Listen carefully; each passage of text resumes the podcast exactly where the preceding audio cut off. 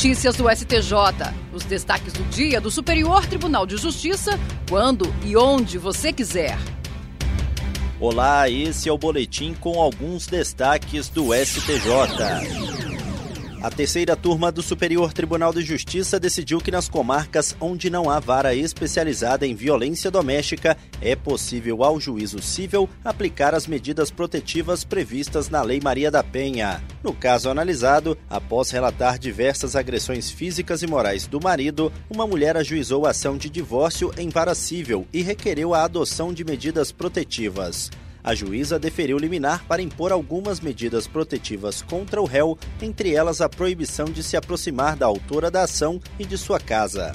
Oferecida a contestação, outro magistrado foi designado para assumir a vara cível, ocasião em que revogou a decisão anterior, sob o fundamento de que aquele juízo não teria competência para aplicar medidas protetivas da Lei Maria da Penha.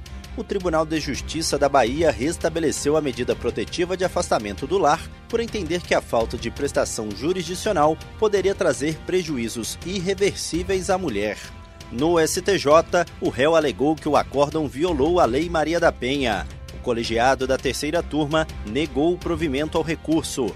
O relator, ministro Marco Aurélio Bellize, explicou que enquanto não tiver sido instalado na comarca o juizado especializado em violência doméstica e não sendo o caso de demandar no juízo criminal, o juizado cível será competente para processar e julgar o pedido de medidas protetivas, adotando providências compatíveis com a jurisdição cível.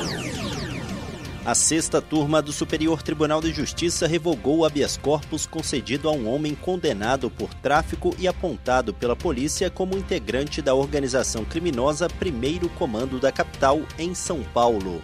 O pedido de habeas corpus se deu no âmbito de uma revisão criminal não conhecida pelo Tribunal de Justiça de São Paulo. No STJ, a defesa alegou que as provas do processo deveriam ser anuladas, pois teriam sido obtidas de forma ilegal em abordagem policial realizada apenas com base no aparente nervosismo do réu ao se deparar com a viatura. Após a decisão que acolheu os argumentos da defesa e declarou as provas nulas, absolvendo o réu, o Ministério Público Federal e o Ministério Público de São Paulo recorreram no próprio tribunal, sustentando a legalidade dos procedimentos que levaram à condenação. Ao rever decisão monocrática do relator, o colegiado reconheceu a existência de fundada suspeita que justificaria a busca pessoal realizada pela polícia, que possibilitou a apreensão de aproximadamente 2 quilos de cocaína e levou à condenação do réu a 10 anos e 7 meses de reclusão por tráfico de drogas e associação para o tráfico. A condenação já havia transitado em julgado quando a defesa entrou com um habeas corpus no STJ.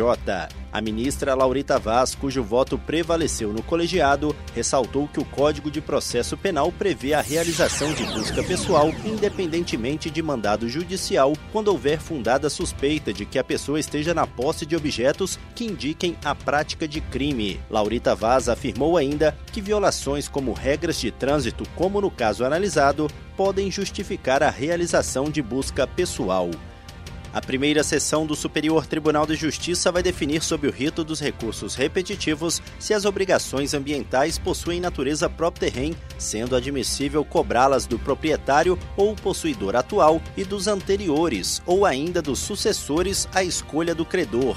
O colegiado determinou a suspensão de todos os processos individuais ou coletivos que versem sobre a matéria, nos quais tenha havido a interposição de recurso especial ou de agravo em recurso especial em tramitação na segunda instância ou no STJ.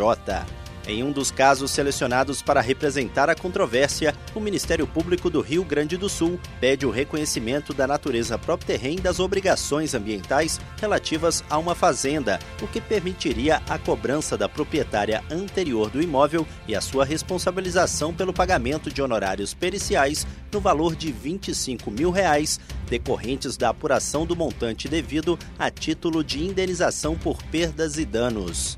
Segundo a ministra Suzete Magalhães, em pesquisa à base de jurisprudência do STJ, foi possível recuperar 90 acórdãos e 1.113 decisões monocráticas no âmbito da primeira e da segunda turmas, contendo a mesma controvérsia. A possibilidade de aplicar o mesmo entendimento jurídico a diversos processos gera economia de tempo e segurança jurídica.